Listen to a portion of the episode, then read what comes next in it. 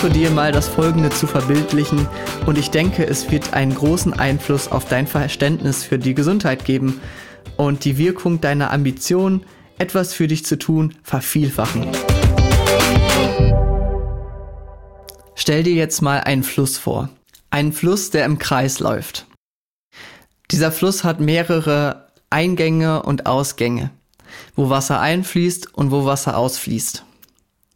Stell dir den Fluss gerne im Grün vor, einfach damit du ein schönes Bild hast von diesem Fluss. In der Mitte ist Land. Und dieser Kreis, dieser Fluss, der steht jetzt für deine Gesundheit, für deine Energie. Sieh es als einen Energiekreis, einen Gesundheitskreis. Und an diesen Aus- und Eingängen dieses Flusses, also wo Wasser reinkommt und wo Wasser rauskommt, da darfst du dir jetzt gerne folgende Faktoren vorstellen nämlich einmal die Darmgesundheit, deine Psyche, deine Bewegung bzw. die Fähigkeit für Aktivität, dein soziales Umfeld und dein Schlaf. Also du hast für jeden dieser Begriffe dort einen Eingang und einen Ausgang, einen Zubringer und einen Wegbringer, sagt man das so? Ich weiß es nicht. so, und du kannst dir jetzt vorstellen, dass du mit all diesen Einflüssen auf deinen Körper Wasser in diesen Kreis bringen kannst. Zum Beispiel bei der Darmgesundheit durch die Ernährung. Du kannst dich gut ernähren, du kannst aber auch andere Dinge tun dazu komme ich gleich. Du kannst quasi durch all diese Faktoren bzw. Oberthemen Einfluss auf deine Gesundheit bringen. Und das Schöne ist, was ich dir nämlich gleich versinnbildlichen möchte, ist, dass wenn du Wasser durch einen Eingang dort in den Kreis bringst, dann wird dieses Wasser sehr wahrscheinlich auch bei den anderen Einflussfaktoren vorbeikommen. Und was ich dir dadurch versinnbildlichen möchte, ist, dass wenn du Wasser durch einen Faktor, durch ein Thema in diesen Kreislauf hineinbringst, dann wird dieses Wasser auch an all den anderen Faktoren vorbeiziehen. Es wird Energie in den ganzen Kreislauf bringen. Und das ist das Schöne. Und ich denke halt immer so, ja, okay, Motivation für ein Thema. Ich möchte eine bestimmte Intervention machen. Dadurch möchte ich ein bestimmtes Ziel haben. Das ist halt manchmal ein bisschen deprimierend, wenn man es nicht schafft. Und natürlich, ähm, ja, je nachdem, wie gut deine Therapie ist, desto spezifischer ist das eben ausgerichtet. Natürlich. Und es sollte natürlich so spezifisch wie möglich sein. Aber ich möchte dir mit diesem Bild so ein bisschen die Angst nehmen, dass du etwas umsonst machst. Weil das ist das Coole, wenn du etwas für deine Gesundheit machst, dann bringt es etwas für deinen ganzen Lebenskreislauf, diesen ganzen Energiekreislauf an diesem Fluss. also bleib gerne bei diesem Bild dieses Flusses im Kreis, ja? Also nehmen wir mal zum Beispiel das Thema Schlafen. Schlafen ist ein extrem wichtiges Thema, wo ich auch mit eingehen möchte. Es kann ein Schmerztreiber sein. Also das Negative, wenn du schlecht und wenig schläfst, zum Beispiel. Davon wollten wir jetzt aber gar nicht reden. Bedeutet, du kannst dir mal überlegen, wenn du Schmerzen hast, wenn aber auch zum Beispiel deine Darmgesundheit schlecht ist, deine Psyche, deine Bewegung, dein Soziales, dein Umfeld, wenn du irgendwo da dein Thema hast, kannst du eben auch beim Schlaf ansetzen.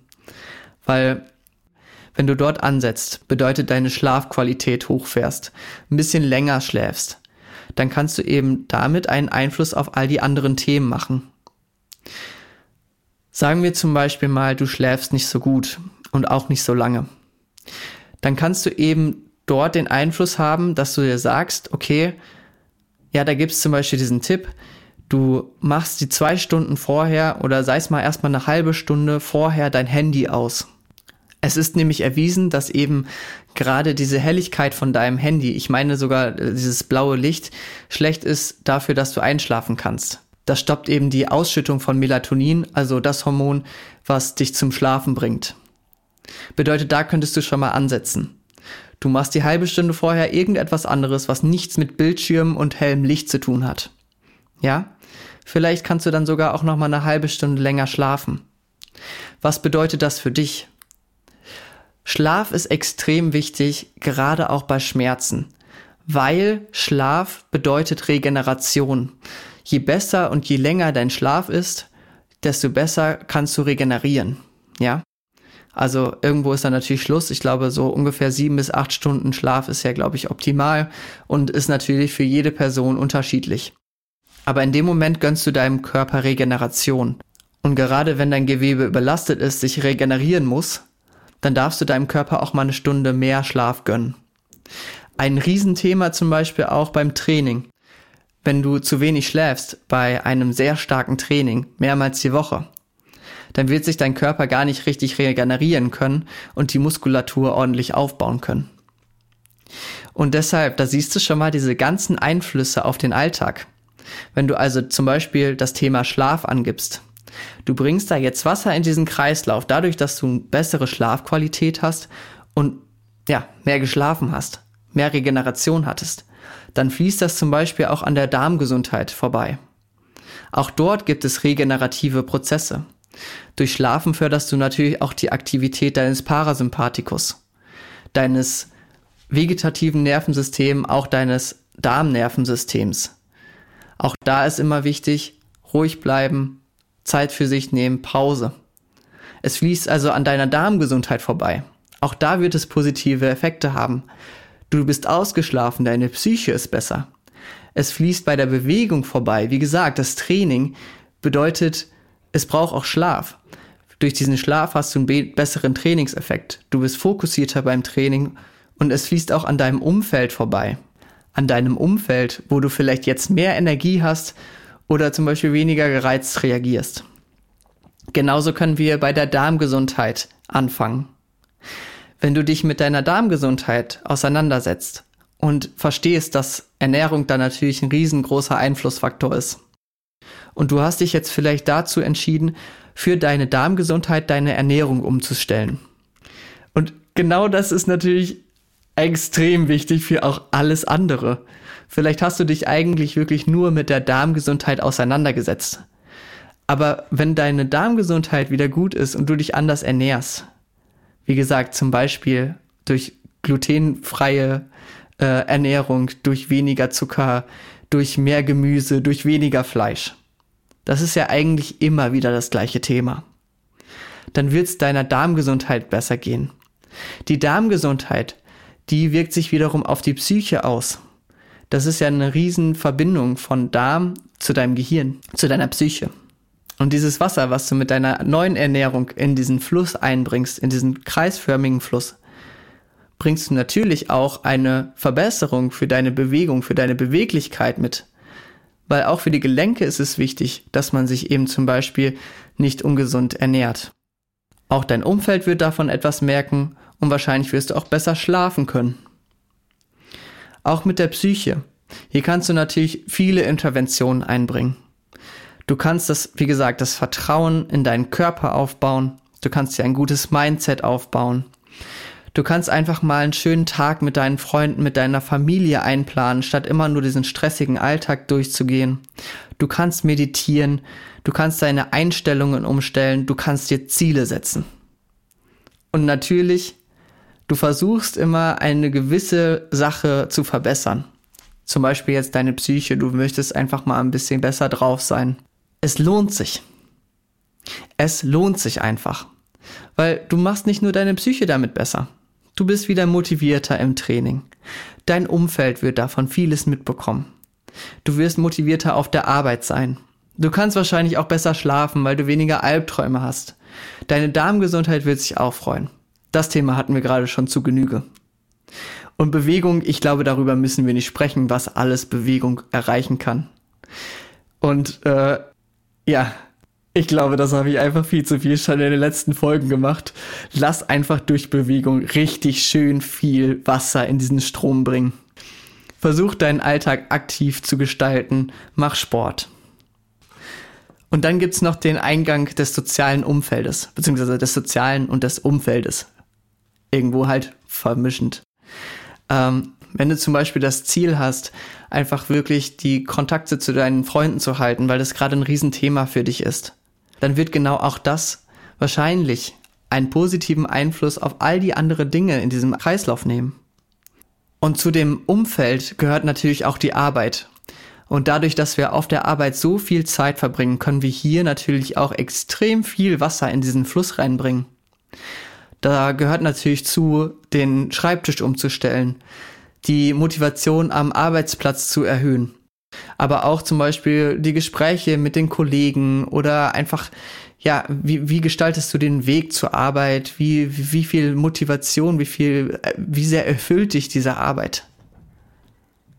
Und wie gesagt, wenn du zum Beispiel auf der Arbeit deinen Schreibtisch höhenverstellbar umgestellt hast, das jetzt aber nicht alleine zu einer Schmerzreduktion geführt hat, dann kannst du an all die anderen positiven Eigenschaften denken. Denk doch mal daran, dass eben du eine höhere Konzentration hast, dass du mehr in Bewegung bist. Dass es wahrscheinlich auch deinem Darm gut tut, deiner Psyche, deiner Bewegung, deinem Schlaf. Auch wenn es vielleicht jetzt gerade diesen speziellen Effekt nicht hatte, den du damit erreichen wolltest. Und ja, also überlege dir einfach mal, was ist jetzt gerade mein großes Ziel? Was ist mein großes Ziel? Ist es eben das Training? Ist es Schmerzreduktion? Ist es Bewegung? Ist es Beweglichkeit? Ist es vielleicht irgendwo eine Erkrankung wie eine Depression? Möchtest du die angehen? Egal, was du in diesen Kreislauf hineinbringst. Auch wenn es nicht hundertprozentig auf dein Ziel hinausläuft, du wirst einen positiven Effekt auf deine Gesundheit haben. Und ja, also ich kann noch mal zum Beispiel das Thema Entzündungen nehmen.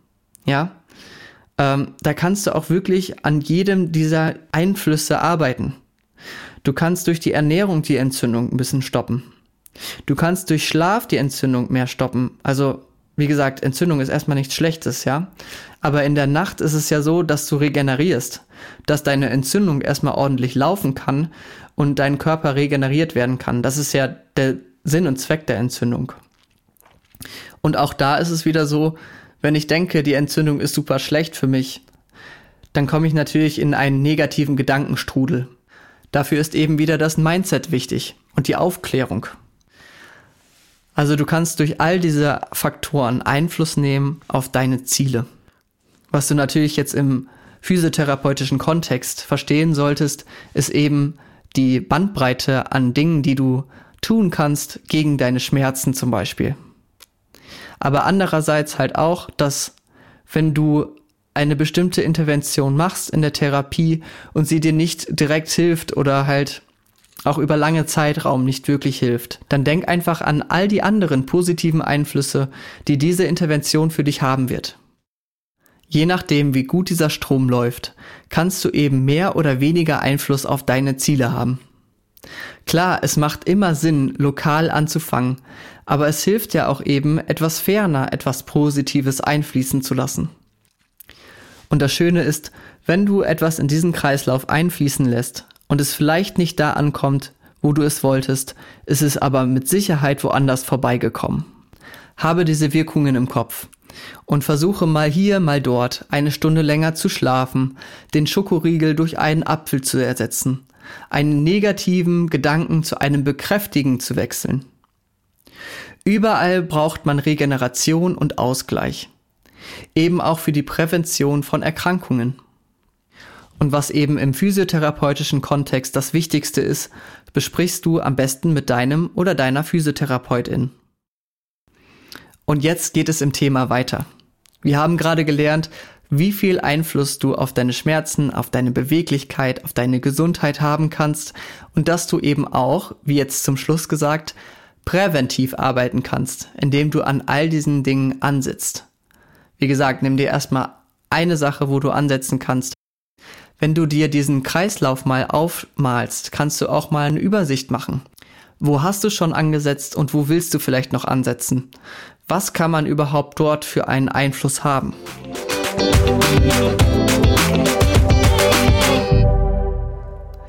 Wie geht es eigentlich nach der Therapie weiter? Wenn deine Probleme behoben sind, freu dich natürlich erst einmal. Feier deine Gesundheit mal so richtig. Und auch die kleinen Fortschritte darfst du feiern. Ich würde dir aber vorschlagen, die Übungen zunächst weiterzumachen. Wenn du Übungen bekommen hast, dann würde ich dir vorschlagen, die Übungen zunächst weiterzumachen. und allmählich vielleicht in andere Gewohnheiten umzuwandeln. Wenn du es wirklich geschafft hast, dir regelmäßig Zeit zu nehmen, kannst du deine Motivation hier nutzen. Vielleicht als Ziel für dich zum Lesen, zum Spazieren, zum Meditieren. Du kannst dir andere und neue Ziele setzen und in der Zeit, die du jetzt gerade für die Übungen genutzt hast, vielleicht einen anderen Körperbereich angehen oder etwas präventiv für dich tun. Lass dir dafür ruhig nochmal zum Schluss der Therapie neue Übungspläne geben, deine alten vervollständigen oder frage gerne halt eben nach Übungen, die du als Nachbereitung machen darfst. Hast du noch mal Fragen? Dann kannst du sie natürlich genau in der letzten Therapieeinheit stellen. Du kannst dir auf jeden Fall mal folgende Frage stellen. Kann ich jetzt alles, was ich für den Alltag brauche? Kannst du deinen Sport ausführen, springen, lange sitzen? Wie sieht es da aus? Und daraus kannst du dir eben schlaue Fragen für die letzte Einheit formulieren. Und du darfst darauf vertrauen, dass dein Körper stark ist. Stecke bitte nicht den Kopf in den Sand, wenn die Probleme erneut auftreten. Vielleicht darf man dann eben noch mal genauer draufschauen. Aber häufig kommt es einfach auch zu sogenannten Flare-ups. Also, dass die Symptome in Anführungsstrichen wieder aufflammen und sich noch einmal zeigen. Die Gewebe sind vielleicht immer noch etwas sensibel. Das heißt aber nicht, dass wieder etwas kaputt sein muss. Dass es zu kleineren Rückschlägen auch innerhalb der Therapie kommen kann, haben wir ja bereits besprochen. Auch da war die Devise, nicht den Kopf in den Sand stecken und angepasst an den aktuellen Zustand weitermachen. Sei dir im Klaren, dass es immer ein Auf und Ab gibt. Aber in der Regel darfst du darauf vertrauen, dass eben diese Kurve aufs Ganze gesehen nach oben geht. Du darfst dich öfter mal fragen, was ist, wenn es richtig gut wird? Was möchtest du dann machen? Wobei kann es dir helfen, dass es dir dann richtig gut geht? Und wie fühlst du dich dann? Nicht immer zweifeln und dich fragen, was wäre, wenn es schlechter wird? Was wäre, wenn es nicht weggeht? Und da kommen wir zur Überleitung zum nächsten Thema, nämlich was ist, wenn es eben nicht besser wird? Aber davor sagen wir uns bitte noch einmal, und du machst jetzt bitte mit im Kopf oder auch gerne laut. Was ist, wenn es richtig gut wird? Einmal wiederholen. Was ist, wenn es richtig gut wird? Was ist, wenn es richtig genial wird? Einmal gerne wiederholen. Was ist, wenn es richtig genial wird? Und was ist, wenn die Zukunft noch viele positive Dinge für uns bereithält? Bitte wiederhole das mit mir.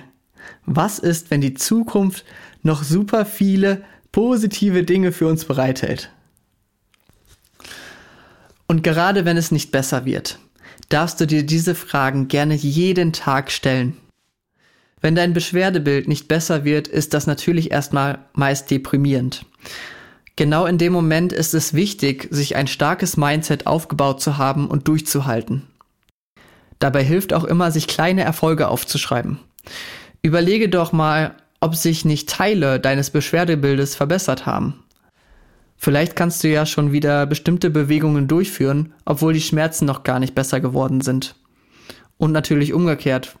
Vielleicht ist die Bewegung noch nicht besser geworden, aber die Schmerzen. Schau auf die kleinen Erfolge im Alltag. Vielleicht kannst du mit den Schmerzen auch einfach besser umgehen. Weißt, was du dann machen kannst, wenn sie auftreten und hast keine Angst mehr davor, etwas zu verschlimmern. Manchmal ist auch eben das das Ziel. Halte durch. Frage dich, wo du hin willst und setze dir neue Ziele. Sammle deine Berichte und Gedanken. Schreibe dir alles mal in Ruhe auf. Gerne darfst du auch mal zusammenfassen und reflektieren, was dir schon alles geraten wurde, was davon geholfen hat und ob du das alles auch wirklich durchgezogen hast. Wie sehr lässt du die Hilfe zu? Ich glaube tatsächlich manchmal, ist das eine nicht zu unterschätzende Frage. Vielleicht kannst du ja auch deinen oder deine Therapeutin fragen, was er oder sie noch für Ideen hat. Manchmal kommt es ja auch dazu, dass man in einen gewissen Trott kommt und weitestgehend das Gleiche macht. Ich denke, das ist menschlich, gerade wenn man sich so in den Turn eingegroovt hat. Wenn man schon lange zusammengearbeitet hat, ist vielleicht auch mal ein Austausch mit anderen Therapeutinnen in der Praxis ganz gut. Meist hat man ja auch da viele unterschiedliche Herangehensweisen und Weiterbildungen unter einem Dach. Das machen wir Therapeutinnen natürlich auch schon so. Wir reden natürlich miteinander, aber ich wäre dir nicht böse, wenn du da mir mal sagst, dass du mal einen neuen Input brauchst. Wie gesagt, man kann ja auch erst einmal die bisherige Therapie reflektieren und neue Ansätze ausprobieren. Ich finde es unfair, wenn man nicht darüber redet und man sich auf einmal nicht mehr sieht. Ich denke, äh, das geht vielen so. Also sei da bitte, bitte ehrlich, wenn du irgendwie nicht weiterkommst, wenn du irgendwie so ein bisschen deprimiert bist und überlegst halt irgendwie zu wechseln oder zum Beispiel ähm, ja ganz aufzuhören, weil es gibt bestimmt noch andere Ansätze und man hat immer unterschiedliche Ideen. Und ähm, ja, manchmal kommt man in so einem Alltag mit den Taktungen, den natürlich wir und auch erst recht die Ärzte haben, da komme ich gleich nochmal zu, äh, in einen gewissen, ähm, ja, Trott. okay. Also wie gesagt, ich denke, das geht vielen so. Ohne eine Rückmeldung kann man sich ja auch als Therapeut nicht weiterentwickeln. Also bitte da immer offen bleiben. Finde auf jeden Fall jemanden, der dir eine gute Diagnose oder halt eine gute Hypothese stellt, sie dir erklärt und dir die Möglichkeiten und Alternativen aufzeigt, wie du mit der Diagnose umgehen kannst. Generell ist es bei länger anhaltenden Problemen auch wichtig, immer wieder neue Reize zu setzen. Deshalb gibt es auch nie die einzige richtige Anwendung oder den perfekten Trainingsplan. Also auch da wird es immer wieder Veränderungen geben müssen. Und das ist ja, also das macht eben auch das Training aus. Wie gesagt, gerade im Training geht es ja auch darum, individuell zu arbeiten, Ziele zu erarbeiten und ähm, immer wieder neue Reize zu setzen. Handle auf jeden Fall proaktiv und fühle dich nicht ausgeliefert. Frage dich und deine Kontakte aus dem Gesundheitssektor, was kann ich tun?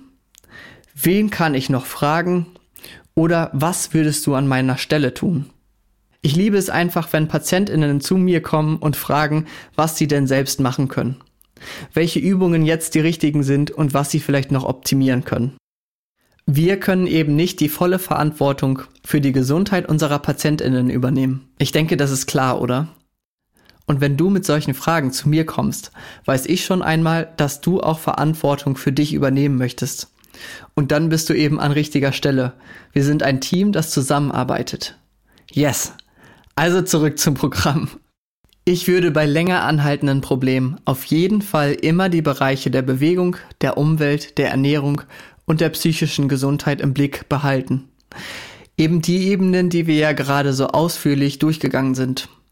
Gerade dann, wenn man schon viele Anwendungen hinter sich hat.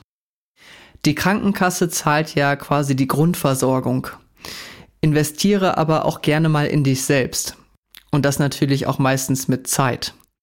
Es gibt super viele Dinge, die du für dich tun kannst. Das Internet ist voller Informationen. Wie du da einen Durchblick bekommst, möchte ich noch mit dir erarbeiten.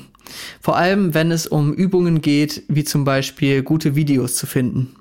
Und wenn du eben den schnelleren Weg gehen willst, mache einen Workshop, hole dir einen Trainer, buche dir mehr Zeit zu deiner Therapie hinzu.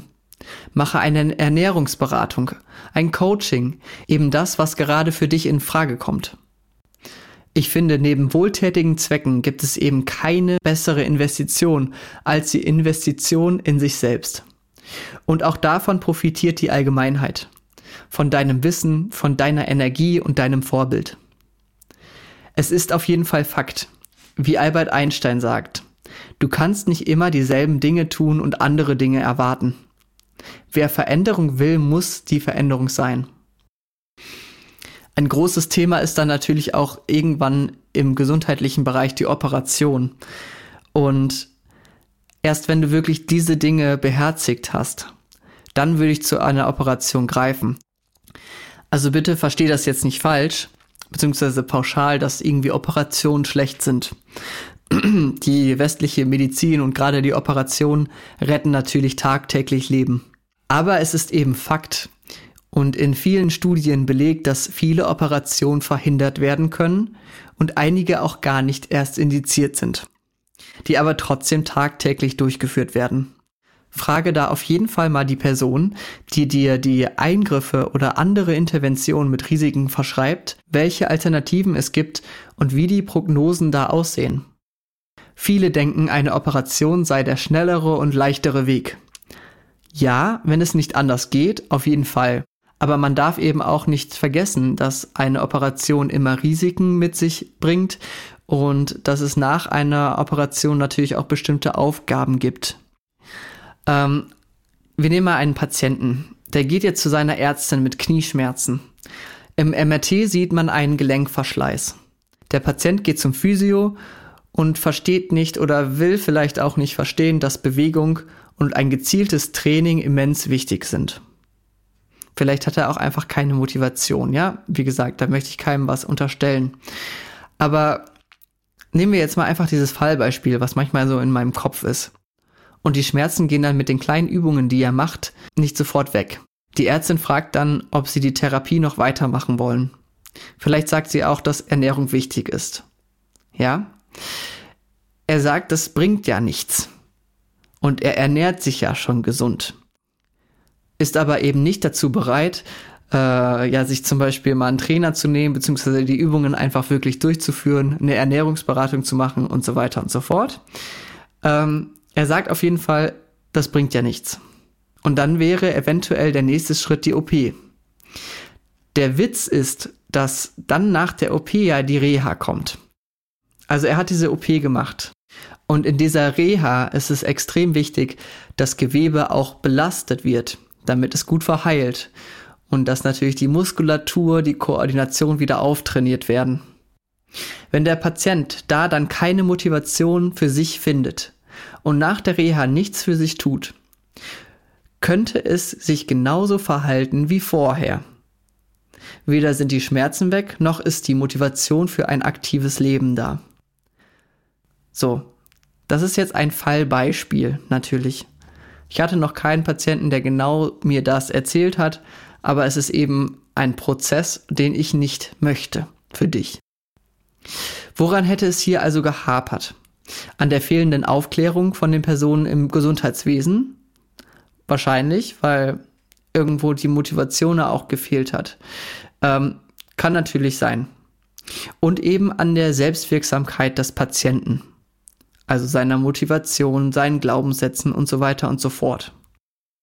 Ich hoffe, dass ich dich jetzt zum Beispiel mit diesem Podcast schon einmal motiviere, mehr in Bewegung zu kommen und vor allem die Dinge proaktiv anzugehen. Ich möchte eben, dass dir das nicht passiert. Und wenn es eben um die Aufklärung geht, dann muss man sich leider als Patientin manchmal selbst drum kümmern. Ich will es auch keinem verübeln. Ich arbeite ja selber in einem strikten Takt und gerade das ärztliche Fachpersonal ist da natürlich ganz anderen Taktungen unterworfen. Deshalb mein Tipp, frage nach, überlege dir auch, wie viel du bereit bist dafür zu tun. Und in dem Fall des Patienten mit der Kniearthrose. Wenn die beiden sich geeinigt hätten, noch ein paar Wochen das Problem aktiv anzugehen und die OP aber nicht verhindert werden kann, dann ist das immer noch eine super Vorbereitung für die Operation. Einfach weil die Muskeln und Gelenke schon vorher gestärkt wurden und die Wahrscheinlichkeit dafür erhöht ist, dass das Ergebnis besser sein wird. Manchmal ist eine Operation ja aus biologischen Gründen auch nicht zu verhindern, aber ich denke, viele könnten eben durch einen gesünderen Lebensstil und durch Motivation für andere Therapiemethoden verhindert werden. Dazu kann ärztliches Personal raten, aber ob das eben umgesetzt wird, liegt in der Hand des jeden Einzelnen. Wirklich zu glauben, dass es noch besser wird und dass man es vor allem selbst schafft, in Veränderung zu kommen, das ist Mindset-Sache. Die Sache deiner Einstellung und deines Selbstbewusstseins, deines Glaubens an deine Selbstwirksamkeit. Das ist einfach ein Riesenthema, was ich auf jeden Fall nochmal in einer anderen Folge behandeln möchte. Ähm, Falls das auch dein Thema ist, bleibe also unbedingt dran. Es schwingt natürlich bei mir im Podcast aber auch immer mit, weil es einfach so immens wichtig ist. Und genau dafür machen wir auch diese ganzen motivationalen Übungen. Und ja, es ist auch ein Thema für mich in vielen Dingen. Zieh es durch. Unser Körper bewegt uns. Wir können auf Berge steigen, die Welt bereisen. Er hält uns aufrecht. Wir können heben, joggen, essen, kommunizieren und einfach mal faulenzen. Wir können so viele Dinge tun. Deshalb sollten wir unseren Körper wertschätzen, in ihn Zeit und Liebe investieren, ihn trainieren, gut ernähren und ihm die Zeit für Regeneration gönnen. Und als letzter Tipp für die Leute, wo es eben ein bisschen hapert und natürlich für alle anderen Leute, höre diesen Podcast. Hier lernst du, wie viel Einfluss du auf deine Gesundheit haben kannst und wie du im Einzelnen effektiv vorgehst. Du wirst motiviert und erfährst Spannendes aus der Physiotherapie. Ich wünsche dir die beste Energie, die du haben kannst, um deine neuen Ziele anzugehen. Du schaffst das, denn alles, was du dafür brauchst, steckt bereits in dir.